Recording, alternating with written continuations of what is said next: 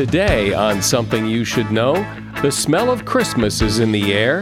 The smell is pine, and it is amazingly good for you. Plus, the world is full of passive people, and they often get taken advantage of. I always say passive people think like this, and I know this well. I don't like conflict. I don't want to rock the boat. I probably won't change your mind anyway. However, if you uh, have reactive people in your life, they tend to roll over the top of you. Also, this is the time of year to be thankful, and feeling those feelings of gratitude will do you well all year long. Plus, just in time for the holidays, some great travel advice.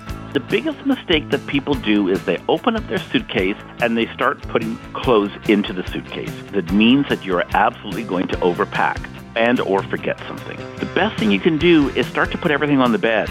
All this today on Something You Should Know. Support for this podcast comes from Pluto TV. Need an escape? Drop into Pluto TV for a world of free TV. Stream hundreds of channels and thousands of movies and shows all for free. Yeah, free. No subscriptions, no fees. Binge on 24 7 channels of Narcos, CSI, Star Trek, and everything from hit movies to the latest news, comedy, live sports, and more. Download the free Pluto TV app for Android, iPhone, Roku, or Fire TV and start watching now. Pluto TV. Drop in. Watch free. Something you should know. Fascinating intel, the world's top experts, and practical advice you can use in your life. Today, Something You Should Know with Mike Carruthers. Hi, welcome. You know, ever since I was young, since I was a little boy, for as long as I can remember, in every home I've ever lived in, every year we have a live Christmas tree. And one of my fondest memories of getting a live Christmas tree is the smell. Uh, When you go to the Christmas tree lot, the smell of all of those trees, and then the, the smell of the Christmas tree when you bring it home and your living room smells like pine. I've always loved that smell, and it turns out the power of that pine scent is really good for you. For centuries, people have gone to great lengths to have access to ancient pine forests because of their healing powers. And at this time of year, we're fortunate to have miniature versions of those ancient pine forests in the form of Christmas tree lots on virtually every street corner. The scent of pine, just the, the smell of Christmas trees, has been found to reduce stress, hostility, and depression. A 15 minute walk through a local Christmas tree lot or a Christmas tree farm will expose you to some powerful aromatherapy the old fashioned way. Be sure to take deep, slow breaths as you stroll through the evergreens and really smell that smell. The scent of pine can even help relieve chest congestion and soothe sore muscles. And that is something you should know. Would you describe yourself as a passive person? Someone who lets things slide, you don't want to make waves? Or are you the kind of person who speaks up when something's bothering you? You speak your mind. I ask because, well, it matters. If you're a passive person, for example, how many times have you let something slide, not said anything, and then later wish you really had spoken up? Or if you're the other way, how many times have you said something and done it in a way that's caused more trouble than if you hadn't said anything at all? All of this impacts how we feel about ourselves and how other people see us and how we navigate through our lives. Dennis Adams is someone who's taken a hard look at this. He is, or, or was, a self described passive person, a former minister who wanted to find a better way. He didn't want to be that passive doormat, but he didn't want to be a in your face kind of jerk either. So he really did his homework and came up with a better way. Not passive, not jerky, but honest, direct, and respectful, which is the name of his book. Honest, direct, respectful, three simple words that will change your life. Hi, Dennis. So, when you say you were a passive person, you mean you were someone who didn't like rocking the boat, you didn't want to make waves, you kept your mouth shut, avoided conflict, that kind of thing? Yes, that's exactly it. I, I always say pass, passive people think like this, and I know this well. Uh, I don't like conflict. I don't want to rock the boat. I probably won't change your mind anyway, so I'm not going to really tell you what I feel or think. But I'm going to be very respectful. But I'm not going to be honest and direct. And when people do that, when they take that passive approach, what's the impression they leave with other people? Well, I th- I thought early on the impression I was leaving with other people was that I was a peacemaker and I was a great guy, and people actually liked me very well. However, uh, if you uh, have reactive people in your life, they tend to roll over the top of you. And just a quick example, my brother's probably reactive by nature. In fact, I'm sure he is. And I'm passive by nature. And I remember one night when he called me and went up one side of me and down the other, I asked him if we could meet for lunch, and he said, sure. And I said, John, last night, before we start, I said, last night, were you honest with me? He said, yes, I was. I said, were you direct with me? And he goes, yes, I was. I said, were you respectful? And he goes, well, I have a little trouble with that one, but I knew you would take it. So that was a huge insight to me. And so I was able to tell him, you know, John, if you call and talk to me that way again, uh, it really jeopardizes our relationship. And I'll probably hang up the phone, which really shocked him uh, because he'd known me as a passive person for so long. But then I asked him, I said, Was I honest with you? And he said, Yes. I said, Was I direct? And he said, Yes. Was I respectful? And he goes, Yes, you were. And I said, Well, you know, I learned how to be honest and direct by watching you, but you could learn how to be respectful by watching me. But what I find is people tend to fall either into one of the two camps, either passive or reactive. People who are passive, who don't speak up when really they might really want to speak up, don't do it because they're afraid of something. They're afraid something's going to happen. What is it what is it they're afraid of? You know, I, th- I think it can be a multitude of reasons for folks. You know, I am a therapist, so I've, I've seen a lot of reasons. But for me, it was my fear of being rejected or not being liked. Uh, I, I always say to people, you can know if you're an approval addict if if a hundred people like you and one doesn't, and you focus on the one. And I think about a uh, workshop I did for about 300 people, where there were 10 people in the back of the room talking, during the workshop. And during the workshop, I paused and I looked at them, and a number of other people looked at them and they got quiet. But after I started talking again, not only did they start talking, but they got louder. And I remember this was one of the one of the first times I really had to challenge myself out of my passivity because what I wanted to do was walk away and take it home. And if you were to ask my kids if I were passive uh, or reactive when they were younger, they would say reactive because I took all that stuff home. But what I did is I, I walked back in the door with a lot of fear and and anxiety, and I walked back to that table and said, "Man, Can I share something with you folks?" And they said yes. And I said, "I want you to know when I was doing my seminar, it was really uh, distracting. And when I paused and looked at you, and a number of other people looked at you, and you continued to talk and got louder, then it was really frustrating, and I was upset. And I hope you don't treat other speakers this way." And I was able to walk out of the room and truly let go of it. And of course, when I share this example in seminars, uh, people always say, the passive people always say, what did they do? But at that point, it wasn't that important to me. The important thing was I was leaving it where it belonged. And um, I was able to process it in real time without being rude, which is one of the concerns I had when I started this work. That is, I, I think some of the assertiveness classes that are taught are really taught by what I call TOPS, ticked off passives that are really telling you how to confront people and in an honest and direct way without being respectful and really blaming other people for your passivity. It's interesting what you said that, that passive people want to know how they reacted because that's what passive people are worried about. They're worried about how people are going to react to someone standing up to them. But also, just out of curiosity, how did they react? Actually, uh, three people called me the next day and apologized, which was sort of the icing on the cake. But whether they did or didn't, I did the right thing. I call it coming from a place of strength and becoming a truth teller. Now, let me say this: I think there are times when it's okay to be uh, passive or reactive. I, I, when I was managing the psychiatry department, because I wasn't reactive most of the time, uh, uh, probably 99% of the time, the one time I did react over an important issue, it really got everybody's attention. And I think that's important. And I think there are times to, to know when it's perfectly acceptable to have an unexpressed thought and to be go to the passive place. But I think the majority of time, if we can spend our time being honest, direct, and respectful, not only do we gain self-respect, but we gain the respect of those around us. The problem, I think, for a lot of people, though, is it, it's one thing to have this conversation in this very un emotionally charged environment of here's some advice on what you should do the next time this happens. But in the moment of when it happens, uh, it's hard for passive people to step up because they think, I just want this to go away. I'll just wait this out and not say anything.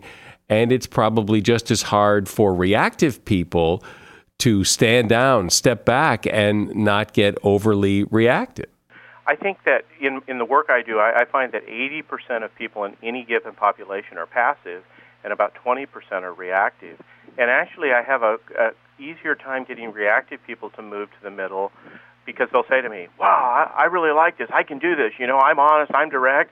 And I said, "Well, the first thing you need to do is lower your intensity because your intensity denotes that sort of reactive behavior." And so they tend to come to the middle. But to to encourage a passive person to come to the middle means they have to be honest and they have to be direct, and it's very difficult. I know it was for me uh, when I was walking back to that table in the pharmacy convention, my heart, I could see, I thought everybody could see my heart beating. And, you know, my voice was like two pitches higher when I started to talk to them. But it's the right thing to do and to try to find that balance. But I do think that reactive people uh, have an easier time coming to the middle, although they're really put off by passive people because passive people don't talk to them, they talk about them. What do you mean by that? Well, what I mean by that is, I'll give you a good example. I was doing a seminar up in Canada, and I had a two-day seminar, and the managers came in the next day. There were about 25 of them, and I said, "Well, let's divide up into passive and reactive." And it was about 80-20, uh, 80% passive, 20% reactive. And so I asked the reactive managers. I said, "You, you understand the concept? We spent the whole day talking about it yesterday.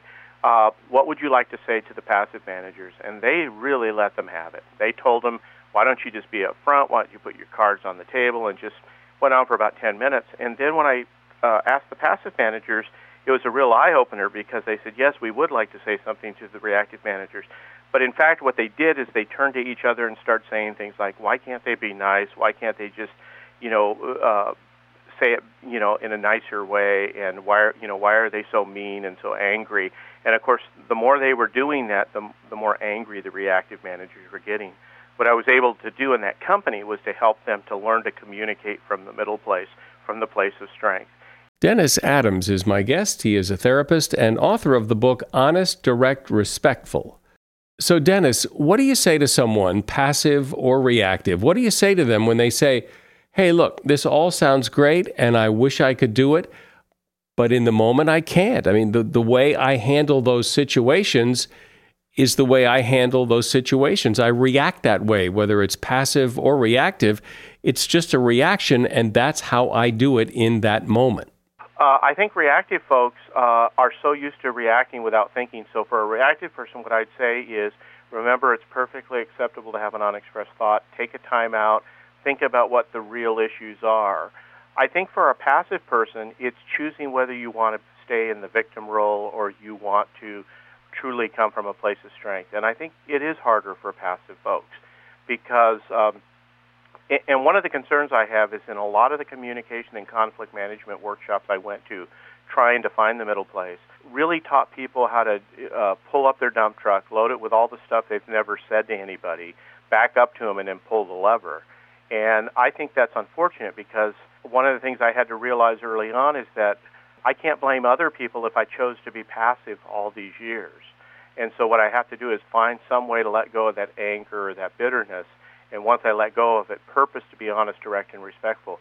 It sounds simple. It is not easy. It was very difficult for me because I was in the cycle of being passive for a while, filling with anger and tension, then reacting, and for that mo- brief moment feeling okay, but then 10 minutes later feeling bad and going back to being passive. And I just kept going through this cycle. So it's simple, but it's not easy. I would imagine it's easier to start with the smaller things than the bigger things. It is, and and I think you know I, I remember one patient called me one day and said, uh, I picked up the phone. and He said, "I did it." I said, "You did what?" And he says, I, "I shared the message." And the important thing, I knew he got it because the important thing to him wasn't how it changed another person or it fixed the circumstances, although it has a better tendency to do that. His focus was, I was able to do it, I was able to let it go, I was able to come from a place of strength and be a truth teller. It is interesting that there are so many, uh, according to your statistic, there are so many more passive people than reactive people. Yeah, I think that 80% of people in any given population are passive by nature, and I think 20% of people in any given population are reactive by nature. And uh, it's not scientific, but I've tested this out with groups all over the U.S. and asking them to divide themselves up in large groups, and it tends to be that way. Typically, when I get called to a company to do some sort of an intervention, the people they're focusing on are the reactive folks. And uh, the real issue is are the passive uh, employees who talk about the reactive employees but don't talk to them. And there are many passive managers that truly struggle managing people because they want to be liked and they don't understand that they have to balance between their productivity and their fair treatment of employees. They, they just don't see it or understand that. You know, it takes a team of people to put this podcast together. It's a small team, but we're still a team and we have to connect and collaborate somehow. So I'm really excited that I'm getting into Monday.com. Monday.com is an online management platform that brings teams like ours together to collaborate and communicate and work all in one place. So there are no more scattered documents or varying and conflicting software. Monday.com is the one place where your team's work happens. With Monday.com, there are no more of those mile long email threads that I hate or countless vague, endless back and forth messages. Plan, manage, and track everything your team is working on in one centralized place. Monday.com connects with all the tools you already use Slack, Dropbox, Zoom, Google Calendar, Gmail, and pretty much everything else. That means all your work in one open tab. Monday.com is totally customizable. You can drag and drop exactly what you need to build your own workflow. It works great for small teams for sure, but I can see that if you have a large team, this would be so perfect, so productive.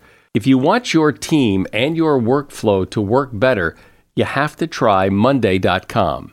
When your team is effective, nothing can stop you.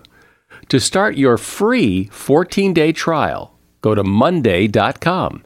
Try it for 14 days free. Monday.com. Support for this podcast comes from Wild Turkey Kentucky Straight Bourbon Whiskey. Let's tune in to their one on one with Jamal, a real bartender from Old Fourth Ward in Atlanta. I'm making you an old fashioned today with Wild Turkey Bourbon 101. It just really stands up very well in a classic cocktail like the old fashioned. It has that perfect boldness. Wild Turkey. Wild Turkey Distilling Company, Lawrenceburg, Kentucky. Copyright 2020, Campari America, New York, New York. Never compromise, drink responsibly. Well, I want to talk about this idea that it's your experience that passive people don't talk to reactive people, they talk about reactive people, that they don't talk directly to them, they talk to other people about them.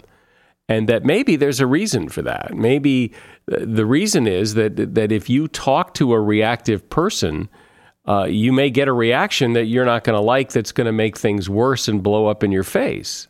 So, so what's the upside? What's the benefit for a passive person to talk directly to a reactive person when the reaction may be terrible? Well, first of all, I think if enough passive people hold a mirror up to reactive people and help them to see themselves, they're going to look for a better way to communicate, which typically doesn't happen. But I think for a passive person, uh, what happens is that talking to people about a situation or somebody else typically doesn't help us to feel better about it. It just sort of is a fertilizer for more self doubt and uh, anger at the person and feeling in the victim role. What Honest Direct Respectful has done for me is it's helped me to deal with issues in real time and let go of them. And uh, when I was managing a department in this medical center that I work in for, for five and a half years, from the very first day I walked in, I said, let's talk to people, let's not talk about them. And I can remember one day walking into a room where there were five employees, and, and it was very clear they were talking about somebody in the department. And I overheard a little bit of it. And I walked in and I said, you know, how would you like to be the topic of discussion in a room with five other people? and you know just to help them to understand what was happening there. And over time, we were able to change the culture to one where people talked about each other to a culture where people talked to each other. And it truly changed the culture of that, that environment, that uh, department. I would think, and, and I want you to respond to this and react to this, that passive people, if they thought about it, would realize that the passivity, their reluctance to to be direct with someone about a problem or something that they're doing or whatever, that by by avoiding it, they're dragging the whole thing out. Whereas if they were much more direct and respectful, but direct, they could deal with the problem, dispense with it, be done with it, and move on. And that in fact, by being passive, they're just causing themselves a lot more grief over a longer period of time. Absolutely. I remember I had a physician in my office one day telling me that they were having a problem with one of our therapists and going on and on and I and I looked at the physician and I said, "Have you talked to the therapist about this?" "Oh, that's right. We're doing that now." Which I I found really uh amazing that a that a medical doctor at that level could not understand the concept. But what I shared with the physician was, you, you understand that if I go to this therapist and say, this is how this uh, psychiatrist feels about you, what is that going to do to the relationship? And so I think that indirectness really creates more problems, as you say, than it does help to resolve those problems. It would be better for the two people to get together and agree to disagree uh, and stay professional than it is if they are trying to indirectly deal with a person's behavior or problem. What typically do you think is the reaction when, when a passive person musters up the courage or whatever it takes to be honest, direct, and respectful to a reactive person? Do you think they respect the passive person more? I, I absolutely do. I, I remember a situation walking into a, a room with a bunch of other people where a person was talking about a decision I made and was very angry. And so the first thing I did to them was I said, "Can we go to my office and talk about this?" And they said, "No." And so I used uh, an honest, direct, respectful skill. And here's what I said to the person: I said, "Have you already made up your mind about why I made that decision, or would you like some additional information?" Which stopped them dead in their tracks. And in front of all the other people, they said, "Okay, I want some additional information." Now, when I began to explain to this person why the decision was made and how it was made by the group, within 30 seconds, they were angry again and in my face. And so I simply looked and said, um, I'm a little confused because a minute ago you told me you wanted to hear uh, an explanation of how this decision was made, and now you're you seem angry and are in my face.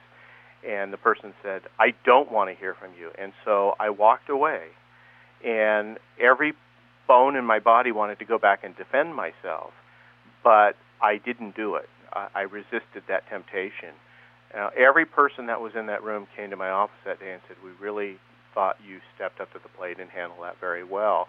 And the and the the person that was creating the problem came to my office the next day and apologized for their behavior, and we were able to come to a resolution. So I do think uh, it builds respect, not only internal self-respect, but respect from other people. Well, if your statistic is true that 80% of the population is passive, then this is a, a lot of good information for a lot of people to consider because, as you've clearly shown, being passive as well as being at the other end of the scale and being reactive, both of those extremes have real consequences that aren't particularly good, and there is a path to fix it. Dennis Adams has been my guest. His book is Honest, Direct, Respectful Three Simple Words That Will Change Your Life. There's a link to his book in the show notes. Thank you, Dennis. Like no other time of the year, holidays are travel time for many people. And as you know, if you travel at all, it can be a challenge, especially if you travel by air. But there are things you can do to ease the burden of travel, things that seasoned, experienced travelers have learned the hard way. One of them is Charles McPherson. Charles considers himself a professional traveler. For many years, he was a butler who now owns his own business where he trains and places people in the home management business. and he is the author of the book, The Pocket Butler's Guide to Travel. Hey, Charles, welcome. It's great to be here with you and your listeners. Thank you. So, before we get into your meaty travel advice that people can use, you have an interesting story about how you came to be a travel expert. So, let's start there. So I'm ultimately a butler by trade, and so I worked for a very famous Canadian family that every Canadian knows and loves, and I traveled around the world with them, and you know it really allowed me, you know, to kind of learn some tips and tricks of how they traveled, and then ultimately when I opened, you know, my business 20 years ago, I have the only registered butler school in North America.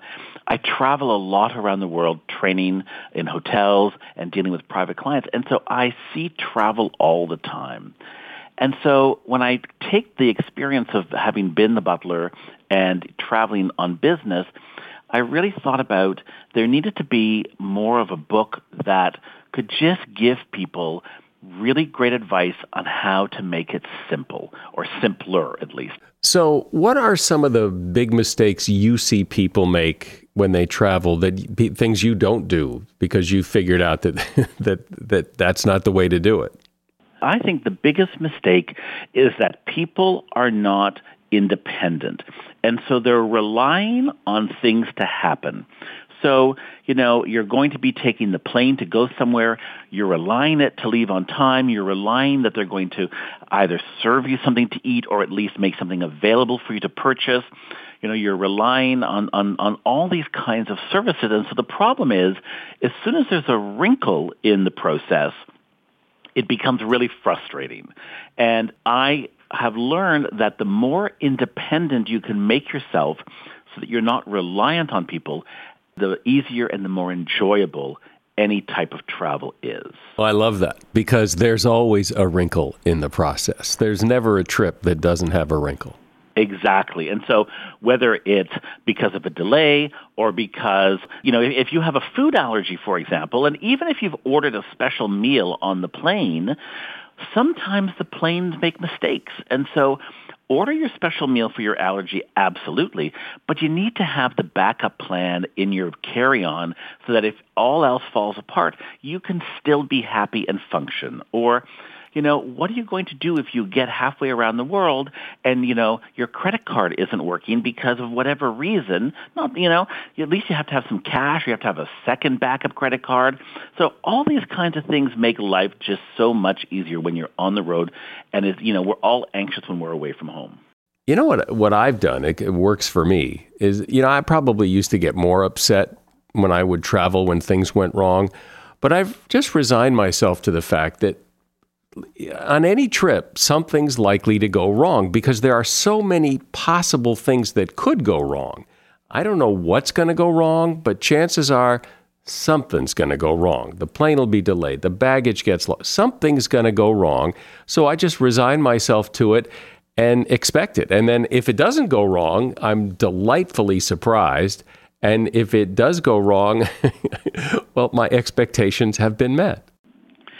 So I think that's a great way to put it. And, and one of the things that I do when I travel is I kind of say, you know what, the reality is they're usually, you know, whether you're doing a three-hour drive to the other state to go to grandmother's house or you're taking a three-hour flight somewhere warm, you know, or something, I try to make the travel day as a whole day and just give into the fact that there could be a traffic jam, there could be a flight delay, I could lose my luggage and that you know chances are if I just allow myself to think about the whole day as a travel day, then any time that I get at the end is a bonus, but at least I've prepared for it. Right, exactly. So let's get into some specifics of things people can do to make travel better, easier, simpler. So you're trying to get ready for a trip. I think the most important thing is you have to kind of think about, well, what am I doing on this trip? And the biggest mistake that people do is they open up their suitcase and they start putting clothes into the suitcase. What that does is it means that you're absolutely going to overpack and or forget something. The best thing you can do is start to put everything on the bed. Lay it all out. And then think about what are you wearing on each day of your trip and kind of start to put those items to one side of the bed. And all of a sudden you'll realize that there's a lot of stuff there that you don't necessarily need or you're missing something And then you can start to look at, well, how can I mix and match so that I can reduce a pair of pants or I only need one sweater rather than two or three shirts rather than four? And it actually becomes quite interesting. And when you do that, so that's the first thing is just kind of reducing. Well, there's a, that old advice about when you pack, you know, pack your suitcase and then put half of it back because you're never going to need it it's interesting because statistically, most people don't use half of what they bring. And so, especially today when we have to pay to ship luggage, it's expensive. And so think about, do you really need it? Or, you know, if you're going on a shopping trip, then maybe you go with an empty suitcase so that you can come back with things that you're going to buy that you can then fill in your suitcase and wear while you're on your trip. Yeah, well, that's always the problem when you buy stuff on a trip and then you've got you, you've packed your suitcase to the hilt and, and now there's no place to put anything to bring back. I found myself, unfortunately, many times having to buy a second suitcase where I am somewhere around the world exactly for that reason. Now, I noticed that you suggest people pack their own toiletries even if they're staying at a hotel because you say that the, the stuff at the hotel is not so great. Uh, but I, that surprises me. Well, you know, it depends which hotel that you're going to, but generally, believe it or not, the quality of the products at the hotel are not generally as good as what you're using in your own home. And, you know, it's a cost to the hotels. And so they're looking ultimately for, you know, it to be the most cost effective. And one of the things that I do because I travel so often, I actually keep my toiletry bag always packed and full so that when I am traveling, I just throw it into my suitcase. But I personally, I keep soap and shampoo and shaving cream and, you know, all those kinds of things in there because you never know what you're going to find or the bottle is so small, there's really not enough for, you know, for you. And I just personally think it's better to be, again, independent. And some places, you know, don't, they forget to put it in your room or whatever. So I just, again, I love being independent. Do you own or rent your home? Sure you do. And I bet it can be hard work. You know what's easy? Bundling policies with Geico. Geico makes it easy to bundle your homeowner's or renter's insurance along with your auto policy. It's a good thing, too, because you already have so much to do around your home. Go to geico.com to get a quote and see how much you could save. It's Geico Easy. Visit geico.com today. That's geico.com. I want to just bring that sense of community and naive arrogance back to the genre. Hey, music lovers, that was Youngblood, and I'm Allison Hagendorf. And finally, we have a show for us, for fans of rock and alternative. This is where we celebrate the newest songs from our favorite bands and the newest songs from the bands you need to know. Let's go. Rock This with Allison Hagendorf. Follow and listen for free on Spotify. Well, and I read recently that a lot of hotels, and not just, you know, bargain basement hotels, but some major hotels are rethinking that whole, you know, little bottles of stuff in the bathroom like shampoo and conditioner and hand lotion and all that. And now they're putting it in these these big containers that they bolt to the wall of the hotel bathroom and uh, you'll pump it out that way. So uh, I like your idea of bringing your own stuff because yeah, it's it, it's probably better. And and talk about the hotel experience because I don't think people give a lot of thought to that. I mean, w- what's important at a hotel? What's not important? That kind of thing. So, well, when you get to the hotel, I think the most important thing that you need to do is you need to make friends with the concierge because they really are the key to the city. So they know how to tell you how to take the subway or how to take the bus. They know, you know, how to take the best route if you're going to be driving somewhere. They know where the movies are in town or the theater or the museums. They can help you get into a restaurant. So a concierge can be really to your advantage. And the other thing is, I remember once being in Paris, and I wanted to go to this museum, and I asked the concierge about the times that the museum was going to be open and so on and so forth. And I remember the concierge saying, "You do know about the secret door, don't you?" And I said, "What are you talking about?" And he said to me, that there was this second entrance to the museum that most people didn't know about, and so the lineups were like much smaller.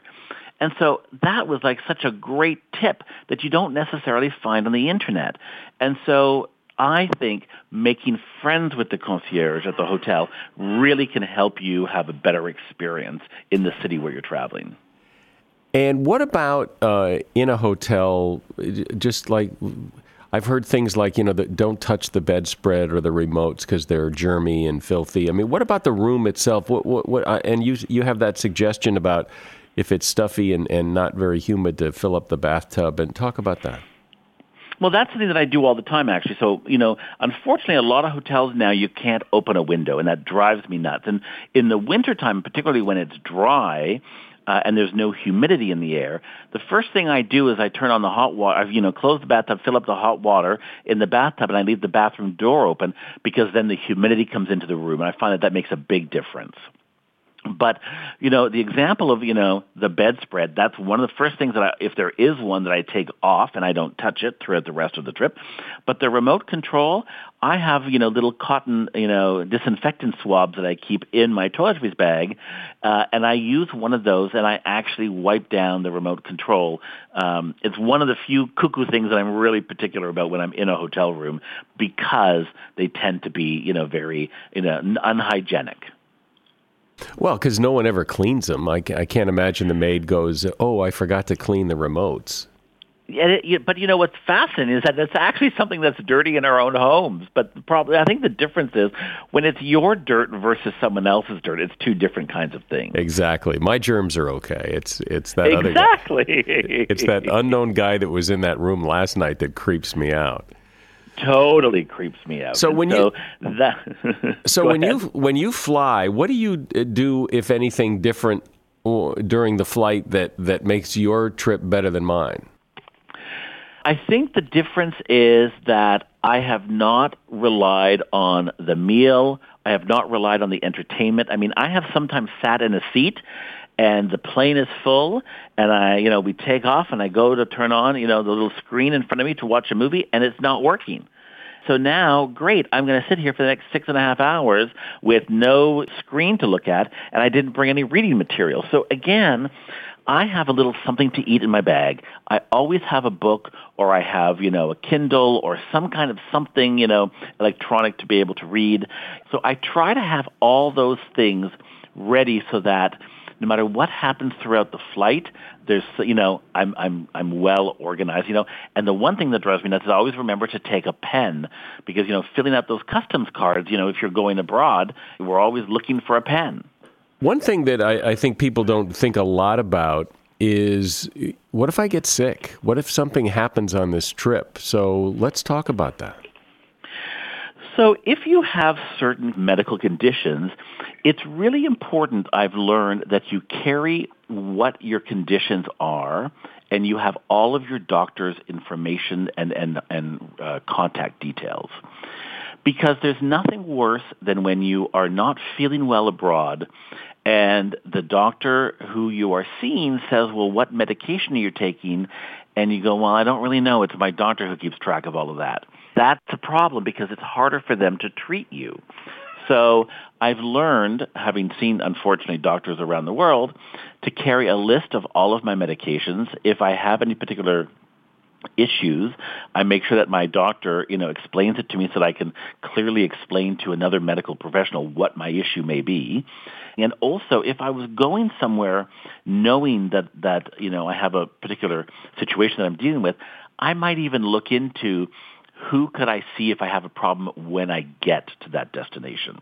Something important that you point out that I think a lot of people don't realize is, you know, in this country, if you have a medical emergency, if there's something really wrong with you, you can go to an emergency room and you will be seen.